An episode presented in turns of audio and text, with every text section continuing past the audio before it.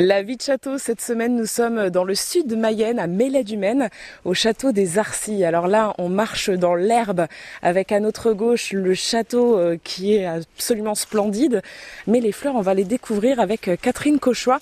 Catherine, vous, vous êtes la propriétaire euh, du château c'est que le jardin est complètement derrière le château. On ne le voit pas tout de suite en arrivant. Oui, tout à fait. Il est caché, donc il faut avoir le courage de faire quelques pas euh, le long des douves. Et on a accès par là au jardin d'agrément qu'on appelait à l'époque le jardin bouquetier, qui se devait d'être sous les fenêtres des plus belles pièces du château pour que le seigneur des lieux puisse le regarder. Euh, c'est un jardin euh, comment à la française? Alors on parle de jardin à la française. Donc là nous avons des ifs qui sont taillés et qui symbolise les quatre saisons. Par exemple, là, nous sommes devant l'automne avec des teintes jaunes, orangées, euh, rouges. Alors, je sais qu'il y a une île euh, dans ce jardin. Comment tout ça s'est construit?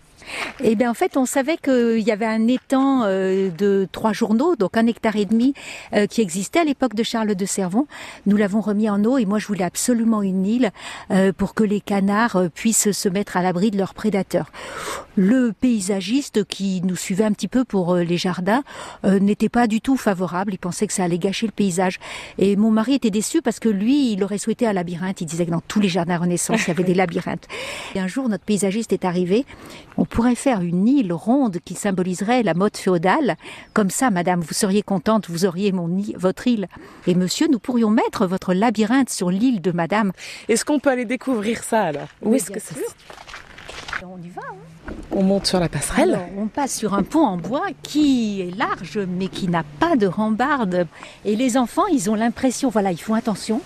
Ils sont un peu craintifs et puis ils arrivent et puis un labyrinthe ça fait quand même un peu peur. C'est mais c'est excitant. Alors il y a deux entrées comme ça on peut faire la course. Alors là il y a la première entrée. C'est vrai que le vent est là hein. on, est sur l'île. euh, je vous emmène au milieu parce que ça fait comme une chambre secrète. Euh, c'est très très poétique. Ça fait croire aux elfes aux contes de fées Waouh, et ça y est. Alors c'est quoi comme arbre qu'on a au milieu Donc euh, c'est un sophora. Euh, le sophora, c'est un arbre symbole de sagesse. Catherine Cauchois, vous êtes euh, la propriétaire hein, du château des Arcis à Mélède-Humaine, dans le sud Mayenne. Alors je vous fais confiance, vous m'abandonnez pas dans le labyrinthe. Hein. Quant à nous, on se dit à plus tard pour le reste de la visite sur France Bleu Mayenne.